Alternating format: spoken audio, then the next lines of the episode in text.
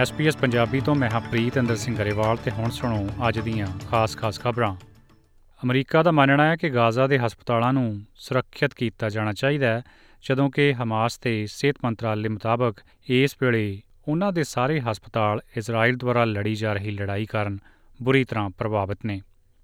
Gaza ਪੱਟੀ ਦੇ ਸਭ ਤੋਂ ਵੱਡੇ ਹਸਪਤਾਲ ਦੇ ਅੰਦਰੋਂ ਨਵਜੰਮੇ ਬੱਚਿਆਂ ਤੇ ਹੋਰਾਂ ਨੂੰ ਬਾਹਰ ਕੱਢਣ 'ਚ ਮਦਦ ਕਰਨ ਦੇ ਇਜ਼ਰਾਈਲ ਦੇ ਦਾਅਵਿਆਂ ਨੂੰ ਉਹਨਾਂ ਨੇ ਰੱਦ ਕੀਤਾ ਤੇ ਨਾਲ ਅੰਦਰ ਫਸੇ ਸਿਹਤ ਅਧਿਕਾਰੀਆਂ ਨੇ ਆਖਿਆ ਕਿ ਹਸਪਤਾਲ ਦੇ ਬਿਲਕੁਲ ਬਾਹਰ ਇਜ਼ਰਾਈਲੀ ਫੌਜ ਭਿਆਨਕ ਕਾਰਵਾਈ ਕਰ ਰਹੀ ਹੈ।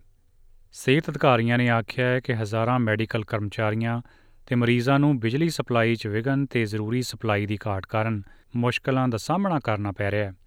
ਗੋਲੀਬਾਰੀ ਕਾਰਨ ਹਸਪਤਾਲ 'ਚ ਪਨਾਹ ਲੈ ਰਹੇ ਬੇਘਰ ਹੋਏ ਲੋਕ ਬਾਹਰ ਨਹੀਂ ਆ ਰਹੇ। ਇਨ੍ਹਾਂ ਅਧਿਕਾਰੀਆਂ ਨੇ ਇਹ ਵੀ ਦੱਸਿਆ ਹੈ ਕਿ ਨਵਜੰਮੇ ਬੱਚਿਆਂ ਲਈ ਇਨਕਿਊਬੇਟਰ ਵੀ ਬਿਜਲੀ ਨਾ ਹੋਣ ਕਾਰਨ ਕੰਮ ਨਹੀਂ ਕਰ ਰਹੇ।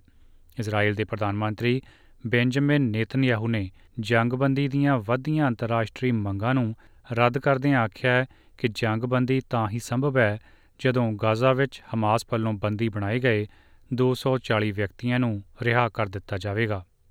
ਖਬਰਾਂ ਲਈ ਹੁਣ ਮੁੜੀਏ ਆਸਟ੍ਰੇਲੀਆ। ਫਲਸਤੀਨ ਪੱਖੀ ਰੈਲੀ ਦੇ ਪ੍ਰਬੰਧਕਾਂ ਨੇ ਵਿਕਟੋਰੀਆ ਵਿਚਲੇ ਸਕੂਲ ਵਿਦਿਆਰਥੀਆਂ ਨੂੰ ਅਗਲੇ ਹਫ਼ਤੇ ਸਕੂਲ ਤੋਂ ਦੁਪਹਿਰ ਦੇ ਖਾਣੇ ਦੇ ਸਮੇਂ ਵਾਕਆਊਟ ਕਰਨ ਲਈ ਆਖਿਆ ਗਿਆ ਹੈ। ਪਰ ਇਧਰ ਪ੍ਰੀਮੀਅਰ ਜਸਿੰਟਾ ਐਲਨ ਦਾ ਆਖਣਾ ਹੈ ਕਿ ਉਹ ਉਮੀਦ ਕਰਦੇ ਨੇ ਕਿ ਵਿਦਿਆਰਥੀ 23 ਨਵੰਬਰ ਨੂੰ ਕਲਾਸ ਵਿੱਚ ਹੀ ਰਹਿਣਗੇ, ਪਰ ਨਾਲ ਹੀ ਉਹਨਾਂ ਨੇ ਸਰਕਾਰ ਨੂੰ ਸਕੂਲਾਂ ਨੂੰ ਛੁੱਟੀ ਮਨਜ਼ੂਰ ਨਾ ਕਰਨ ਜਾਂ ਰੈਲੀ ਨੂੰ ਰੋਕਣ ਦਾ ਸੁਝਾਅ ਦੇਣ ਤੋਂ ਟਾਲਾ ਵਟਿਆ ਫੈਡਰਲ ਵਿਰੋਧੀ ਧਿਰ ਨੇ ਅਣਮਿੱਥੇ ਸਮੇਂ ਲਈ ਨਜ਼ਰਬੰਦ ਦਰਜਨਾ ਪ੍ਰਵਾਸੀਆਂ ਦੀ ਰਿਹਾਈ ਤੋਂ ਬਾਅਦ ਸਰਕਾਰ ਤੋਂ ਆਪਣੀ ਯੋਜਨਾ ਉੱਤੇ ਹੋਰ ਪਾਰਦਰਸ਼ਤਾ ਦੀ ਮੰਗ ਕੀਤੀ ਹੈ।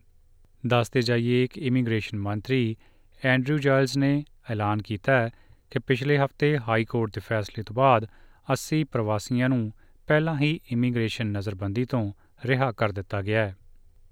ਇੰਗਲੈਂਡ ਦੇ ਪੱਛਮੀ ਲੰਡਨ 'ਚ ਇੱਕ ਘਰ 'ਚ ਅੱਗ ਲੱਗਣ ਕਾਰਨ ਤਿੰਨ ਬੱਚਿਆਂ ਸਮੇਤ ਇੱਕ ਪਰਿਵਾਰ ਦੇ ਪੰਜ ਜੀਆਂ ਦੀ ਮੌਤ ਹੋ ਗਈ ਹੈ। ਮੈਟਰੋਪੋਲੀਟਨ ਪੁਲਿਸ ਨੇ ਇਸ ਘਟਨਾ ਦੀ ਜਾਂਚ ਦਾ ਐਲਾਨ ਕੀਤਾ ਹੈ।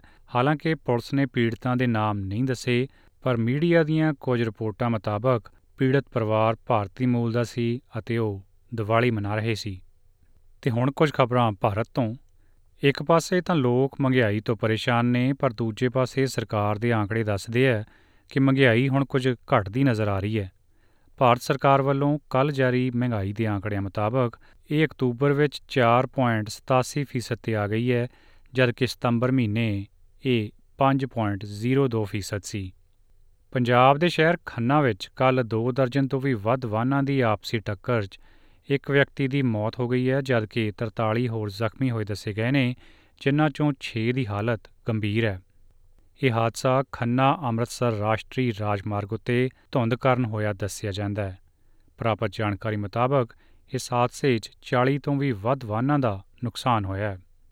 ਤੇ ਹੁਣ ਇੱਕ ਖੇਡ ਖਬਰ। ਭਾਰਤੀ ਇਸਲਾਮੀ ਬੱਲੇਬਾਜ਼, ਪੰਜਾਬੀ ਨੌਜਵਾਨ ਸ਼ੁਭਮਨ ਗਿੱਲ ਤੇ ਤੇਜ਼ ਗੇਂਦਬਾਜ਼ ਮੁਹੰਮਦ ਸਿਰਾਜ ਆਈਸੀਸੀ ਦੀ ਤਾਜ਼ਾ ਇੱਕ ਰੋਜ਼ਾ ਰੈਂਕਿੰਗ 'ਚ ਕਰਮਵਾਰ ਬੱਲੇਬਾਜ਼ਾਂ ਤੇ ਗੇਂਦਬਾਜ਼ਾਂ ਦੀ ਸੂਚੀ 'ਚ ਸਿਖਰ ਤੇ ਪਹੁੰਚ ਗਏ ਨੇ। ਗਿੱਲ ਨੇ ਸਿਖਰਲੇ ਸਥਾਨ ਤੇ ਬਾਬਰ ਆਜ਼ਮ ਦੀ ਜਗ੍ਹਾ ਲਈ ਹੈ, ਜਦਕਿ ਸਿਰਾਜ ਨੇ ਦੱਖਣੀ ਅਫਰੀਕਾ ਦੇ ਖੱਬੂ ਸਪਿਨਰ ਕੇਸ਼ਵ ਮਹਾਰਾਜ ਨੂੰ ਪਹਿਲੇ ਸਥਾਨ ਤੋਂ ਹਟਾਇਆ ਮੌਜੂਦਾ ਵਿਸ਼ਵ ਕੱਪ ਵਿੱਚ ਭਾਰਤ ਨੂੰ ਕਈ ਮੈਚਾਂ 'ਚ ਪੱਕੇ ਪੈਰੀ ਕਰਨ ਵਾਲੇ ਸ਼ੁਭਮਨ ਗਿੱਲ ਨੇ ਪਾਕਿਸਤਾਨੀ ਬੱਲੇਬਾਜ਼ ਬਾਬਰ ਆਜ਼ਮ ਦੀ ਬਾਦਸ਼ਾਹਤ ਖਤਮ ਕੀਤੀ ਹੈ। ਹੁਣ ਉਹ ਸਚਿਨ ਤੰਦੂਲਕਰ, ਮਹਿੰਦਰ ਸਿੰਘ ਧੋਨੀ ਤੇ ਵਿਰਾਟ ਕੋਹਲੀ ਮਗਰੋਂ ਬੱਲੇਬਾਜ਼ਾਂ ਵਿੱਚ ਇੱਕ ਰੋਜ਼ਾ ਮੈਚਾਂ 'ਚ ਸਿਖਰਲਾ ਸਥਾਨ ਹਾਸਲ ਕਰਨ ਵਾਲਾ ਦੇਸ਼ ਦਾ ਚੌਥਾ ਖਿਡਾਰੀ ਬਣ ਗਿਆ ਹੈ। ਗਿੱਲ ਨੇ ਮੌਜੂਦਾ ਟੂਰਨਾਮੈਂਟ ਵਿੱਚ 6 ਪਾਰੀਆਂ 'ਚ ਕੁੱਲ 291 ਦੌੜਾਂ ਬਣਾਈਆਂ ਨੇ। ਹੋਰ ਭਾਰਤੀ ਬੱਲੇਬਾਜ਼ਾਂ ਵਿੱਚ ਵਿਰਾਟ ਕੋਹਲੀ ਵਿਸ਼ਵ ਕੱਪ 'ਚ ਆਪਣੇ ਸ਼ਾਨਦਾਰ ਪ੍ਰਦਰਸ਼ਨ ਮਗਰੋਂ ਚੌਥੇ ਸਥਾਨ ਤੇ ਪਹੁੰਚ ਗਿਆ ਜਦਕਿ ਕਪਤਾਨ ਰੋਹਿਤ ਸ਼ਰਮਾ ਹੁਣ 6ਵੀਂ ਥਾਂ ਤੇ ਹੈ। ਤੇ ਜੇ ਗੇਂਦਬਾਜ਼ਾਂ ਦੀ ਗੱਲ ਕਰੀਏ ਤਾਂ ਇਸ ਵਿਸ਼ਵ ਕੱਪ ਵਿੱਚ ਮੁਹੰਮਦ ਸਿਰਾਜ ਨੇ 5.23 ਦੀ ਦਰ ਨਾਲ ਦੌੜਾਂ ਦਿੱਤੀਆਂ ਨੇ। ਉਸ ਨੇ ਇਸ ਦੌਰਾਨ 8 ਮੈਚਾਂ 'ਚ 10 ਵਿਕਟਾਂ ਛਟਕਾਈਆਂ ਨੇ। ਦੱਸਦੇ ਜਾਈਏ ਕਿ ਵਿਸ਼ਵ ਕੱਪ ਦੇ ਪਹਿਲੇ ਸੈਮੀਫਾਈਨਲ ਮੁਕਾਬਲੇ 'ਚ ਭਾਰਤ ਤੇ ਨਿਊਜ਼ੀਲੈਂਡ ਕੱਲ ਰਾਤ ਆਮੋ-ਸਾਹਮਣੇ ਹੋਣਗੇ।